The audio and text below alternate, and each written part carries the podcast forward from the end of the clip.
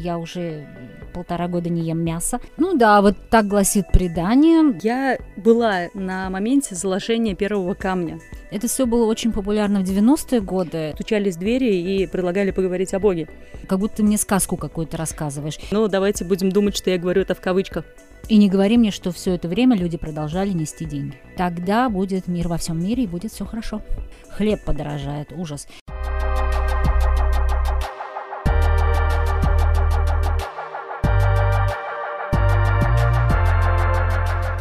Вы слушаете новый выпуск реального подкаста проекта издания Дель Реали. Сегодня с вами Карина Джамал и Алсу Курмаш. Рамазана в этот раз не будет, он в отпуске, но я думаю, что мы с Алсу справимся сами. Рамазана нет, да? Рамазана нет, да. Мы справимся, Карина, и расскажем вам все новости этой недели. Привет всем! Привет! В Татарстане на горизонте маячит новый крах одной из крупнейших финансовых пирамид. В Кировской области судят сразу несколько представителей свидетелей Еговы, стали поступать новые подробности дела казанского стрелка и его психического статуса. Христиане открыли собор Казанской иконы Божьей Матери, а мусульмане принесли жертву в Курбан-Байрам в память о погибших при стрельбе в школе в Казани. Такая была неделя. Слушаем Блиц.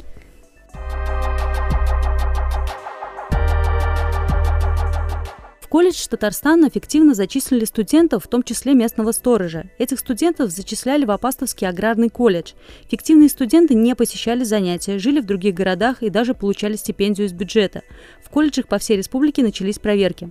Пермском крае уже несколько дней подряд фиксируется более 400 новых заражений коронавирусом в день. Среди заболевших 55 детей до 15 лет. С начала пандемии общее количество заболеваний коронавирусной инфекцией в Пермском крае достигло показателей 68 312 случаев. Умер от COVID-19 за весь период пандемии 2981 человек. Врач скорой помощи из Перми и глава регионального отделения Альянса врачей, организация признана в России иностранным агентом Артем Борискин, уехал из России. Об этом он сообщил на своей странице Facebook. Врач считает, что страну ждет новая волна сфабрикованных дел, наподобие дела сети или нового величия, так как надзорным службам необходимо выполнять план по раскрываемости преступлений. Это цитата. В комментариях к корреспонденту Дель Реали Борискин в целях безопасности отказался называть страну, в которую он уехал.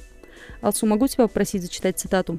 Сейчас я пока осваиваюсь на новом месте, нашел небольшую подработку. Честно говоря, я никогда не думал о том, что уеду из России.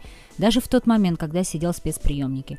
Мне не так страшна российская тюрьма, а страшно потерять возможность как-то помогать России. Кстати, Борискин оказался в спецприемнике, когда поехал э, протестовать к колонии, где сидел Алексей Навальный. Он и несколько э, других врачей из разных регионов э, вышли туда для того, чтобы власти и администрация допустили к Навальному врачей, потому что он держал голодовку и к нему никого не пускали. А он сам врач, да, практикующий? А, он врач скорой помощи. Он довольно молодой, ему 20 с небольшим. Россия потеряла еще одного врача, но, я думаю, он вернется. Продолжаем. Блиц. Театр Камала в Казани ждет переезд. Новое здание театра предполагают построить между улицей Хади Такташа и озером Нижний Кабан. Но эта новость в основном для наших казанских слушателей, казалось бы, да, но на самом деле татароязычная аудитория или те из вас, кто сейчас нас слушает и владеет хотя бы чуть-чуть татарским языком, и как, которые хотя, хотя бы раз в жизни были в театре Камала на, каком, на их легендарных спектаклях, могут понять, насколько эта новость важна. А, я, кстати, была в театре Камала только один раз в жизни, по, именно по причине того, что я плохо понимаю по-татарски, но я очень удивилась, узнав, что там есть э, синхронный перевод. Там есть замечательный синхронный перевод. И все их постановки, они действительно легендарные. Артисты там самые лучшие. И почему эта новость важна? Во-первых, никто не знает, куда театр переезжает, почему он переезжает и что будет с этим зданием, который стал символом, у которого происходили все митинги, все концерты, все собрания татарских активистов и просто людей, которые любят татарскую культуру.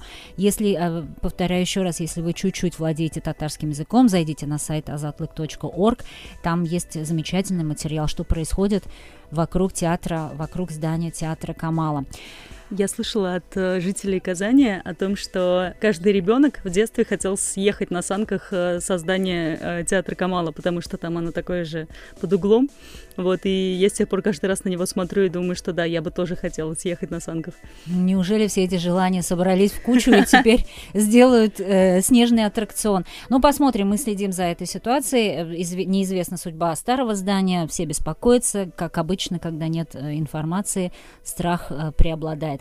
Но, как я уже сказала, на нашем сайте и на сайте azatlak.org следите за новостями. Производители хлеба предупредили торговые сети о повышении с августа цен на 7-12% из-за роста стоимости сырья. Хлеб подорожает, ужас. Все виды сырья для производства хлеба подорожали в несколько раз, хотя сам хлеб всего на 1 рубль, рассказал президент Российского союза пекарей Алексей Лялин. Так, по его словам, маргарин вырос в цене на 38%, сахар на 9%, а упаковочный материал на 26%.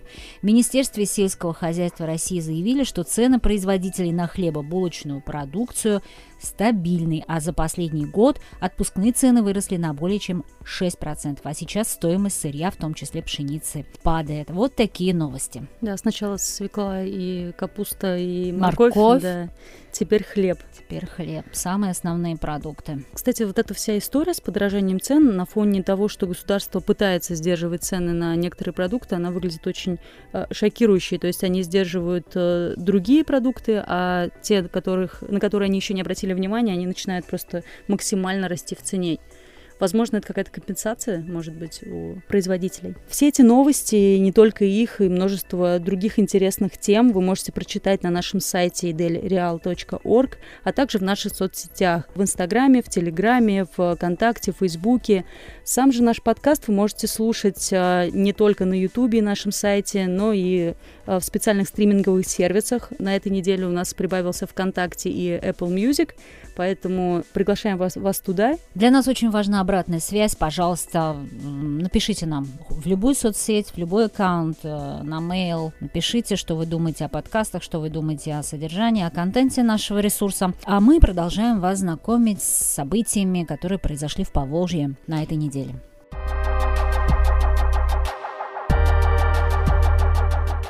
Одна из главных тем этой недели – это возможный крах возможной финансовой пирамиды. Говорю так, потому что сами правоохранители еще до конца не определились, как правильно называть эту структуру. Речь идет о компании Финика, которая активно призывала людей нести к ним деньги, говорила о криптовалюте, говорила о новых современных способах инвестирования. Но так вот получилось, что 16 июля один из четырех основателей Финика, Кирилл Доронин, обвинил в крахе пирамиды своих партнеров партнерах по бизнесу. Он заявил, что со 2 июля у него нет доступа к средствам и с ним не выходит на связь. Сами же партнеры в ответ на это сказали, что они просто выполняли указания Доронина и, цитата, боятся за свои жизни. Кто эти люди, э, Карина, вообще? То есть где они, откуда они, знаем? А, да, они из Казани. Это одна из э, э современных казанских, э, я буду называть это финансовой пирамидой, но давайте будем думать, что я говорю это в кавычках, пока а, не было ни решения суда, нет еще как такового уголовного дела. Это очень сложный вопрос на самом деле, потому что сами правоохранители не знают, как реагировать. Вот 16 июля Кирилл Доронин сказал, что все, как бы деньги застряли, у него их забрали. Причем речь идет о какой-то гигантской сумме денег, это больше 300 миллионов а, долларов. А где они находятся, эти деньги? Это очень интересная история. Как говорят э, три других партнера Доронина, то есть у них была компания, как они сами заявляли, у каждого было по 25%. Теперь вот три других, которых зовут Эдвард и Марат Сабировы и Зигмунд Зигмундович. В 2018 году они создали эту компанию. Кстати, Зигмунд Зигмундович – это настоящее имя и фамилия. То есть там а, мягкий знак в конце должен быть, да? Да. Этот человек, э, он постоянно как я читала, по крайней мере, демонстрировал свой паспорт и показывал, что он действительно э, его так зовут. А эти люди создали компанию, и смысл этой компании был в том, чтобы помогать людям зарабатывать. Ну, то есть это сверхдоходность по 30% в месяц, то есть ты кладешь 100 тысяч рублей и получаешь уже 133 тысячи рублей через месяц. Естественно, это не так все просто было, это очень такая сложная система, и откуда они получали деньги, как они сами убеждали людей в том, что они создавали свой токен, то есть э, свою криптовалюту, а, которая называлась FNK, и а, она была обеспечена биткоином, то есть она раньше была а, подвязана к биткоину, но ты покупал вот эти FNK, и, получается, они выкупали часть биткоина каким-то образом, ну, то есть биткоины, вот, и в зависимости от биткоина это росло или падало. Но как только у биткоина началось снижение, я, я понимаю, что это сложно звучит, я сама до, до конца не понимаю, я не вдавалась в криптовалютный рынок вообще. Но потом они сказали, что вот это их собственная криптовалюта теперь сама по себе, и в какой-то момент она очень сильно взлетела, люди надеялись получить деньги, но там есть такое условие, что ты можешь получить деньги, снять их, только через несколько дней. Поэтому, когда люди собрались снимать деньги, оказалось, что эта криптовалюта стоит уже прям очень какие-то маленькие деньги. Последний раз, когда я смотрела, она стоила полдоллара. Ну вот я тебя слушаю сейчас, Карина, это как будто ты мне сказку какую-то рассказываешь. Если бы у людей была элементарная финансовая грамотность, они бы поняли, что ну, невозможно свою валюту, криптовалюту так быстро создать. Это, это не так делается, вроде бы как. У меня, у меня вот финансовая грамотность минимальная, но Почему это произошло? Сколь, о, о каком количестве вкладчиков идет речь? Сколько людей пострадало? Мы знаем это? А, мы до конца не знаем, но а, летом 2021 года прокуратура города Алма-Аты возбудила в отношении организаторов проекта свое собственное, но на территории Казахстана, дело по статье 217 Уголовного кодекса Казахстана «Создание и руководство финансовой инвестиционной пирамиды с привлечением денег или имущества в особо крупном размере». Так вот, они считают, что примерно 165 тысяч граждан стран э, СНГ занесли туда свои деньги, и речь идет э, о примерно 27 миллиардах рублей. Это на самом деле вот то, что я тебе рассказываю, ты говоришь, выглядит как какая-то сказка, это вообще не все, потому что сказкой выглядит то, что происходило вот последние дни. Таронин говорит, что со 2 июля, это один из основателей, он не может получить доступ к счету. Сами же вот эти трое других говорят о том, что это Доронин 1 июля позвонил им, находясь в э, Турции, и сказал, что ему сейчас очень нужно снять все деньги, перевести, чтобы они перевели эти деньги на его счет, и он а, сейчас устроит какую-то большую сделку, и все будут в огромном выигр- выигрыше. Они это сделали. Я не знаю, каким образом можно 300 миллионов долларов перевести одной транзакцией, но они так утверждают. Они переводят это Доронину, Доронин куда-то пристраивает эти деньги, а потом связывается с ними через пару часов э, и говорит, что очень серьезные люди его преследовали и заставили эти деньги отдать им. И все, денег нет. С тех пор как раз-таки вот где-то с конца июня э, вкладчики, инвесторы, я не знаю, как назвать, назвать финика, они не могли получить свои деньги назад. То есть деньги застряли, и они не могли ничего сделать с этим. В сети в последние дни распространяют фотографию турецкого паспорта с лицом Доронина и именем Анур Намик. О том, что Доронин якобы получил турецкий паспорт, также заявил известный блогер Андрей Алистаров, сославшись на собственные источники. Сам Доронин ничего об этом не говорит. Э, есть э, предположение, это только предположение или даже слух о том, что Доронин уже получил турецкое гражданство и, скорее всего, собирается уехать. Где сейчас находятся Доронин и другие трое создателей пирамиды, неизвестно. Ну, вообще, да, история очень мутная и интересная. Если нас кто-то слушает, имеет отношение к этой истории, пожалуйста, напишите нам, обсудим эту историю, если вы особенно были вкладчиком или кто-то из семьи, друзей были вкладчиками обсудим, узнаем вообще, потому что это все было очень популярно в 90-е годы. Нет, это до сих пор популярно в России. Это очень популярная история. У меня есть знакомые, которые периодически вот э, заносят деньги в такие вещи, и они понимают, куда они несут, они понимают, что они делают, но они заносят те деньги, которые не боятся потерять. Намного страшнее выглядит ситуация с людьми, которые берут кредиты и несут э, кредитные деньги в такие компании. И буквально недавно другая финансовая крупная пирамида тоже татарстанская, я забыла, как она называется, к сожалению, она рухнула, и один из э, сотрудников э, МЧС в Юдино совершил самоубийство, потому что он туда внес все свои деньги и деньги своих родственников, ну, то есть он их агитировал. И такие истории, когда люди понимают, что они ничего сделать не могут, не могут вернуть деньги, довольно часто случается в России, поэтому пирамиды — это вообще в целом бич России сейчас, один из.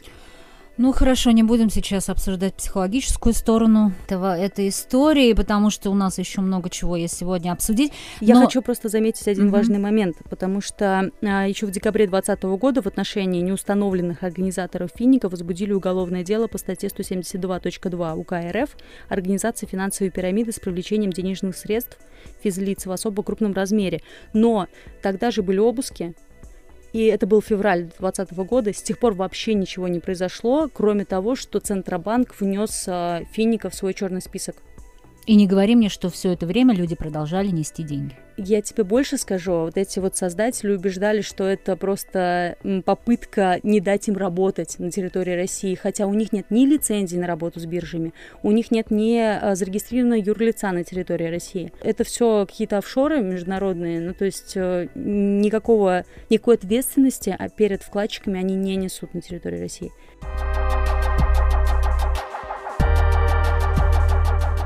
И еще за эту неделю у нас вышло сразу несколько материалов о том, как в Кировской области судят последователей и свидетелей Иеговы. 19 июля в Кирове признали виновными в организации финансирования экстремистской организации. Ну, в России они считаются экстремистами. Андрея Щепина, Александра Шамова Евгения Уденцова. И выписали им штраф от 200 тысяч до 500 тысяч рублей. Этому решению суда все очень обрадовались, э, потому что они ожидали уголовного срока до 4 лет тюрьмы. Суммы огромные для них, так как у них э, как-то такой работы, зарплаты нет. Я не знаю, как они будут это выплачивать. Там были смягчающие обстоятельства, отсутствие судимости у обвиняемых, положительные характеристики, наличие хронических заболеваний. Приговор оглашали очень долго. Свидетели Иеговы приходят поддержать друг друга всегда на все заседания. И у нас есть запись интервью с Андреем Щепиным и его супругой. Они нам рассказали подробно, как их задерживали, как проходил обыск. Э, давайте послушаем. И 26 марта 2019 года с утра очень рано, там часов 6, наверное, дикий такой стук дверь громкий, в звонок названивают. Ну, мы спим. Первая мысль такая, ну, кто в такую рань может ломиться? Потом думаю, ну, соседи. Ну, посмотрели, вроде никого не заливаем. Ладно, может, сейчас отстану там. Ну, нет, все, стучат, стучат. С экспрессония такое, что-то там пособирался. Потом дверь открываем, ну, там какие-то мужики пришли. И они сразу же, в общем, в нашу квартиру зашли, все заполонили. Разрешение. Да, это, конечно, было таким ошеломляющим событием. Кажется, ну что мы такого сделали, какие мы преступники, чтобы ну, к нам э, ну, еще с ОМОНовцами там приходить. А эти сотрудники говорят, что давайте все, садитесь в комнату, заходите, вы должны присутствовать при обыске. А я понимаю, что у меня сейчас мама закричит, и она начала кричать, что она хочет кушать. У нее вот это все очень нервное такое заболевание, а, называется хорея Гедингтона ну, непроизвольное движение, речь, гримасы. Она ничего сама сделать не может, ни в туалет сходить, ни поесть. И мама начала кричать. Вот, и я бегала постоянно к ней, проверяла ее, успокаивала, говорю, сейчас, мам, сейчас еще чуть-чуть, подожди, сейчас вот мы будем покушаем с тобой. А сотрудники, они у нас так долго были, да, с 6 часов до 9.30, да, вот они все обыскивали каждую комнату, все тщательно все это время мама кричала, и я пыталась как-то ее успокоить, но это не получалось. ОМОНовцы такие, ну, интересные ребята, они как бы сначала втроем, ну, действительно пришли. Потом двое из них говорят, ой, слушайте, тут, похоже, делать нам нечего. Мы, в общем, пошли в машине подождем. Остался только один на входе и стоял грамм пластинки, разглядывал там такой декор на потолке. Потом он еще такой говорит, может, вы все-таки покормите маму, как бы, ну, да, этот... он проявил жалость. Уводили, ну, следователь сказал, все, давайте, значит, собирайтесь. Я еще астматик, э, мне надо было взять свои там эти ингаляторы, вот. И пока я отошел в туалет, я слышу, что Ксюшу Братухина, этот сотрудник ЦП, запугивать начинает. Подходит к ней и говорит, а вы слышали, что в Сургуте-то было? И начинает рассказывать про то, как э, поливали водой штаны, как электрошокером там, в общем, наших соверующих истязали, так скажем. Ну и вот во всех подробностях прям начинает рассказывать. Я думаю, ну вообще беспредел какой-то. Думал немножечко накал так это снизить, и жену тоже надо было успокоить. Выхожу и говорю, ну хорошо, что у нас сотрудники, они ну, ведут себя порядочно, там в согласии с законом и все такое. Он такой молчал, стоит, стоит, а потом говорит, ну, еще не вечер. Да, намеки такие неоднозначные. Когда дверь изолятора захлопнулась за мной, и я увидел, что там, ну, со мной это пожилой дедушка там сидит, что-то, видимо, не знаю. Дверь захлопывается за тобой, и первая мысль, которая возникает в голове, это такое, фу, облегчение. Ну, наконец-то можно тихо, спокойно, в закрытом пространстве никто тебя не тронет, посидеть подальше от этих сотрудников Центра по противодействию экстремизму. Вот. Ну, это, конечно, удивительно, что как бы настолько уже в страх нас вогнали, и со- сотрудники ЦП, в том числе во время обыска вот этих, что единственное место, где ты реально безопасно себя чувствуешь, это уже в изоляторе, когда дверь за тобой большая, массивная закрывается. Это, конечно, для меня самим немножко шоком было таким, что мне такая мысль вообще пришла в голову. Вообще, конечно, здесь вопрос, да, за что их судят, за что они считают, что их судят за то, что они молятся Богу. А, судья Сергей Швайцер в своем определении подчеркнул, что подсудимые привлечены к уголовной ответственности не за веру, а за участие в религиозной организации Управленческий центр свидетелей Иеговы в России, которая была признана экстремистской и запрещена в России. По мнению суда, это участие было доказано данными наблюдения и оперативной съемки сотрудников и тайных агентов полиции, прослушиванием телефонов и показаниями секретных свидетелей. Насколько я понимаю, для свидетелей Иеговы вообще типично собирать деньги среди своих э, прихожан. Насколько я понимаю, есть много вообще церквей в мире, которые собирают десятину. Ну, то есть 10% от э, заработка нужно отнести в церковь. И, насколько я понимаю, это прям официальная какая-то вещь э, в религии, особенно в христианской. Да, совершенно верно, и тратят они деньги эти. Я не думаю, что они куда-то их посылают централизованно, они тратят же на себя, на свою церковь, ну на да, литературу, скорее издание всего. литературы. Кстати, они, например, в том числе тратят деньги на очень грамотных переводчиков. У них самые лучшие переводы Библии на языки э, наших народов Поволжья, татарский, марийский, чувашский, без, без ошибок, красивые переводы. Сейчас кому-то может показаться, что мы здесь оправдываем свидетелей Иеговы и эту организацию. Ни в коем случае мы никого не оправдываем, мы ни на чьей стороне. Мы просто рассказываем, что происходит с этой группой представителями э, этой веры.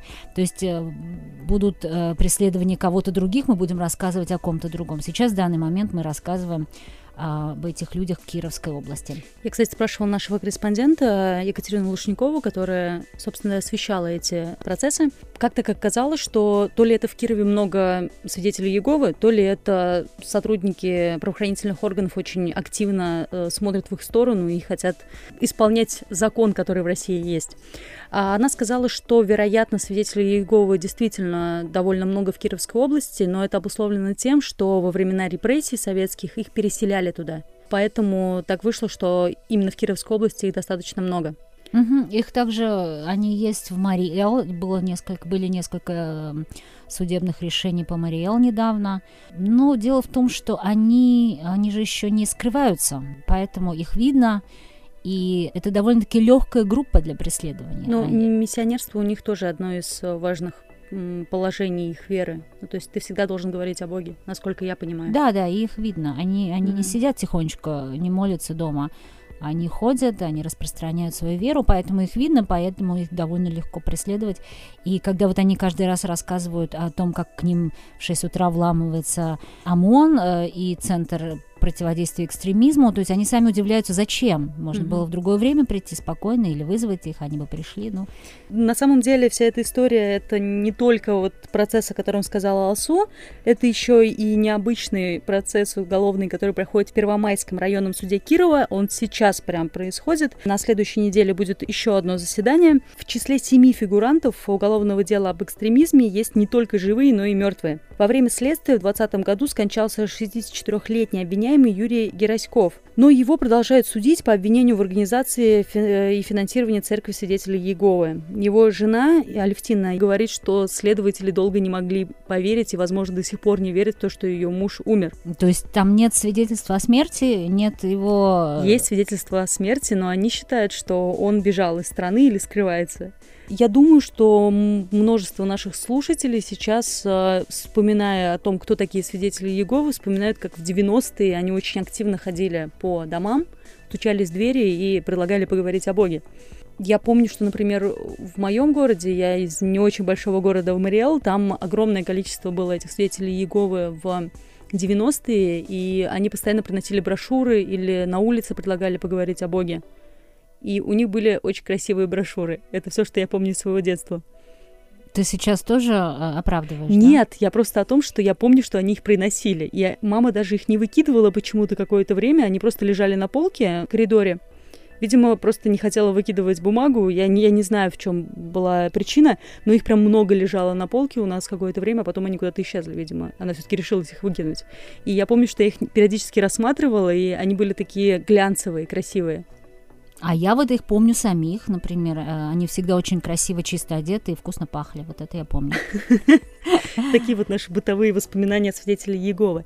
Да. А, Но вообще к вопросу, почему их преследуют в России, ну да, формально можно сказать, потому что они принадлежат экстремистской организации, э, но они другие. Они немного другие. Если сейчас э, вот на бытовом уровне просто разложим, почему в России кого преследуют, обычно Э, люди не вписываются в рамки, в которые власти хотят нас вписать. То есть они э, не делают что-то, что принято делать в обществе. Э, это дни рождения, это... Не отмечают праздники, да? Не отмечают праздники. Наверное, у них какие-то там, может быть, детей в школу не отправляют. На нет. самом деле, самая большая претензия к свидетелям Еговы в том, что они не переливают кровь вообще. Это отдельная тема абсолютно. В, и, но я не думаю, в России еще не было случаев, когда кто-то умер от того, что они я, свидетели. Я, я не могу быть уверена в том, что такого не было. Возможно, и было, я не знаю точно. Но вообще в мире к ним претензии именно в этом, о том, что они отказываются э, в случае критической, как бы, когда человек уже вот может умереть, и только переливание крови способно его спасти, они отказываются от этого, и люди умирают. Но в цивилизованных странах туда вмешивается суд и моментально это решает и сохраняет жизнь этому человеку.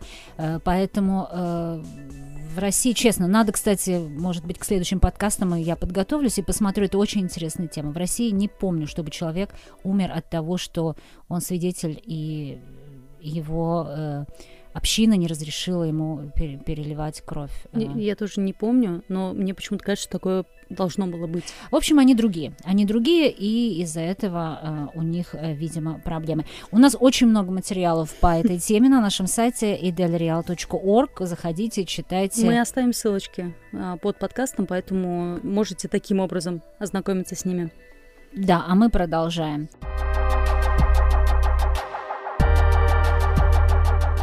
Мы продолжаем реальный подкаст. Это Идель Реалии. С вами Карина Джамал и Алсу Курмаш.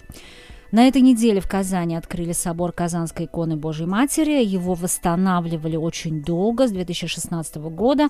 Собор, уничтоженный в годы советской власти, э, восстановили по архивным документам. Почему храм открыли? Что это за храм? Почему именно там? Карина, какие, что ты хочешь сказать? Я была на моменте заложения первого камня этого собора.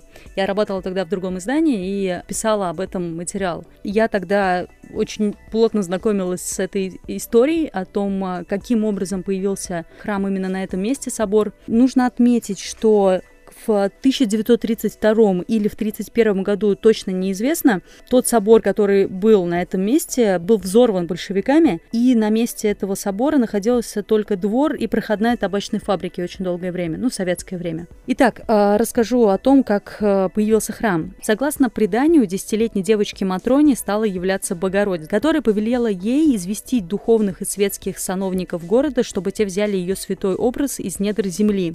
Он должен был находиться под землей землей на месте пепелища сгоревшего дома. Богородица неоднократно являлась девочке, а, повелевала ей забыть сомнения и рассказать об этих видениях. Когда Матрона все же решилась рассказать об этом, ей никто не поверил. Икону нашли только после того, как сама девочка взяла заступ и стала копать на том месте, куда указывала Богородица. Матрона обрела икону в земле на глубине чуть более двух локтей, на месте, где до пожара стояла печь. Образ был завернут в рукав кафтана однорядки вишневого сукна. Так Казань и вся Россия обрела икону Божьей Матери, согласно э, преданию, и назвали они ее Казанской. Об этом событии 1579 года свидетельствует повесть первого митрополита Казанского Гермогена. А на месте обретения иконы царь Иван Грозный кстати, Казань захватил он в 1552 году, а в 1579 году, согласно вот преданию, икону нашли. Итак, а, Иван Грозный повелел а, соорудить деревянный храм во имя новоявленного образа, устроить женский монастырь для 40 инокиней здесь поставить икону. Девочка Матрона позже постриглась в монашество. Ну и вот в 32 или 31, 1932 или 1931 году а, советские власти взорвали этот собор. И вот спустя еще почти столетие на этом месте наконец возвели собор новый и открыли его на этой неделе. Ну да, вот так гласит предание, так мы вам рассказали. Э, можете сходить, все, кто в Казани, посмотрите, как там красиво. У нас есть фотографии на нашем сайте. Но в этом году еще интересное совпадение. Э, Крестный ход с этой иконой Божьей Матери совпал с одним из больших мусульманских праздников – Курбан-Байрамом. Праздничный намаз состоялся 20 июля, а крестный ход 21.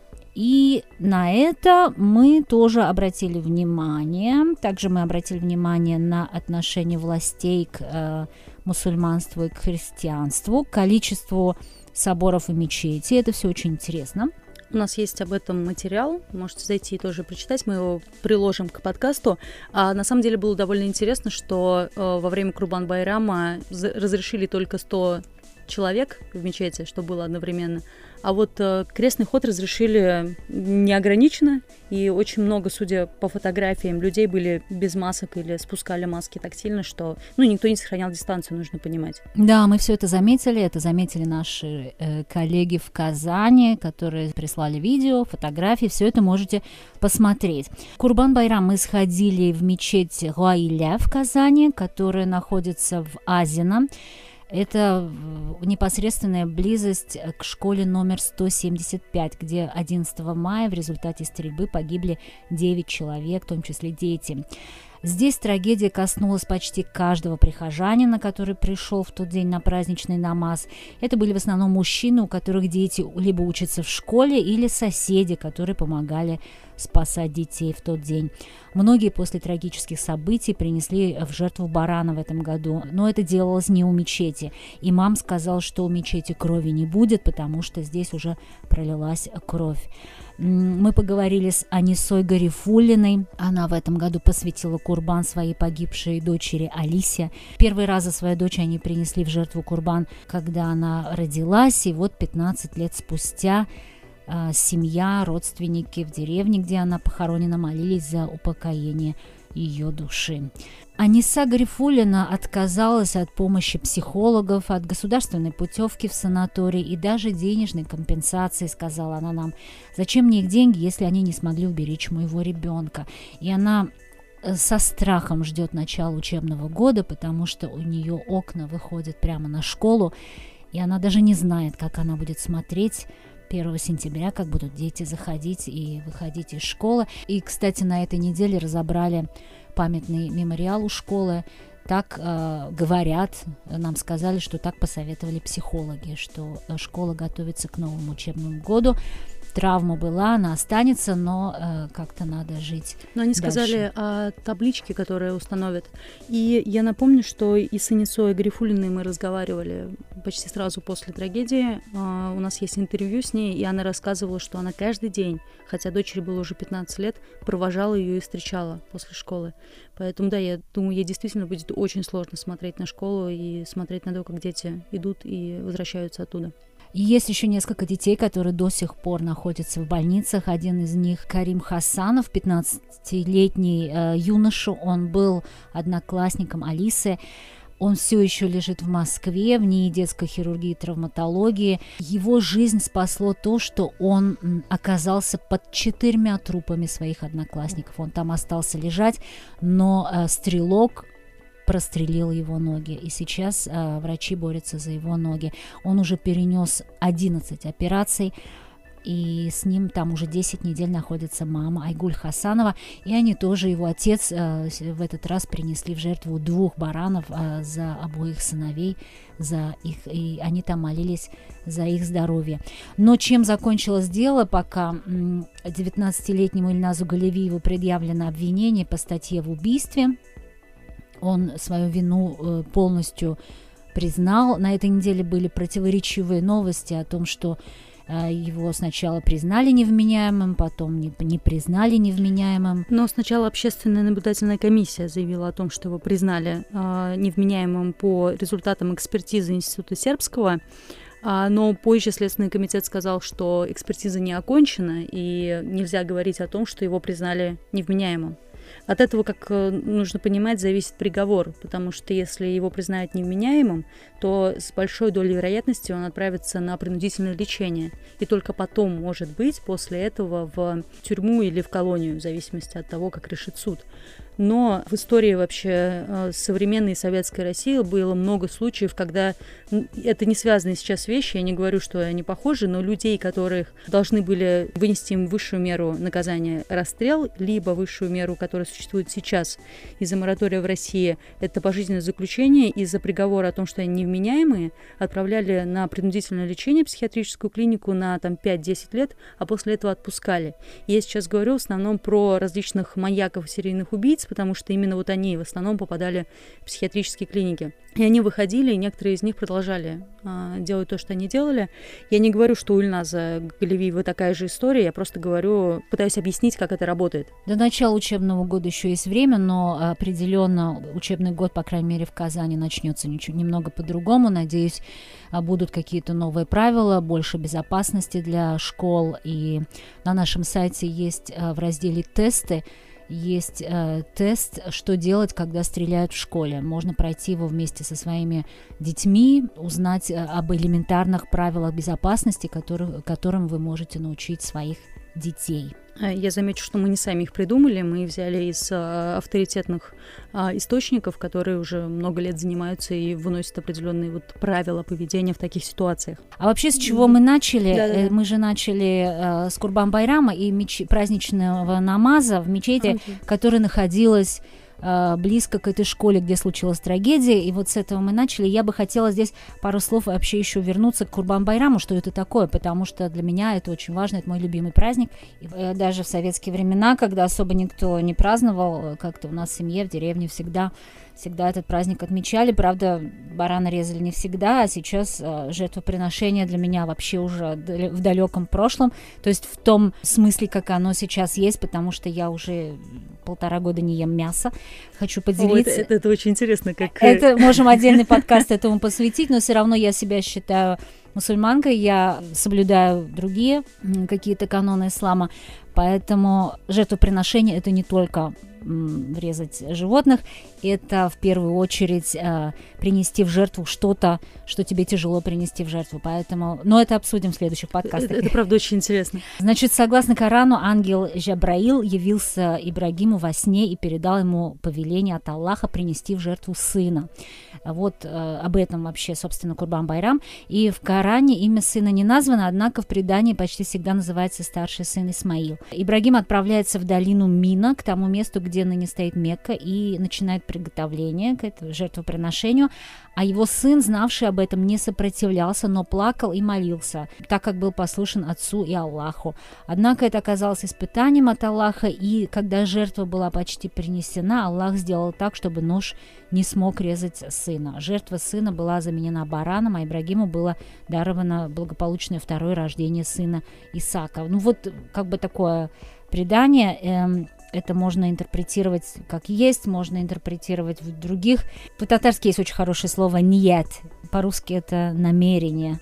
Mm-hmm. Намерение, намерение. Но в слове «нет» у меня еще больше эмоционального и физического вместе. То есть «нет» калдам, то есть я э, себе в голове какую-то установку, план делаю, намерение вот это сделать, а потом уже как Аллах расположит все, какой mm-hmm. план Он даст, то есть ты следуешь этому плану. В общем, э, Курбан Байрам это об этом. И поэтому эм, я э, уже, хоть и немного поздно, поздравляю всех наших слушателей, кто праздновал и Курбан Байрам, и э, День иконы Божьей Матери. Это все очень mm-hmm. красивые, светлые праздники. Очень важно знать историю этих праздников, очень важно знать, чем этот праздник является именно для тебя. Тогда будет мир во всем мире и будет все хорошо. И вот на этой хорошей ноте, я думаю, мы завершим наш подкаст. Спасибо большое, Алсу, что была сегодня со мной и рассказала читателям и слушателям новости этой недели. С удовольствием приглашайте еще. Хорошо, обязательно. И я напомню, что вы можете читать нас на сайте idelreal.org, э, подписывайтесь на наши соцсети и следите за новостями там и вообще в любой удобной для вас соцсети. Слушайте нас на различных стриминговых сервисах. Сейчас это Google подкасты, Apple подкасты, Яндекс Музыка, ВКонтакте, Spotify и другие. Ссылка на все них э, в описании. Вы можете почитать, посмотреть и выбрать то, что вам удобно. Вообще периодически появляются новости, что нас могут заблокировать где-то в каких-то странах, не буду называть каких, ну поэтому просто найдите способ быть всегда с нами на связи. Способов миллион. Спасибо, Карина. Спасибо, что остаетесь с нами и до следующей недели. До свидания. До свидания.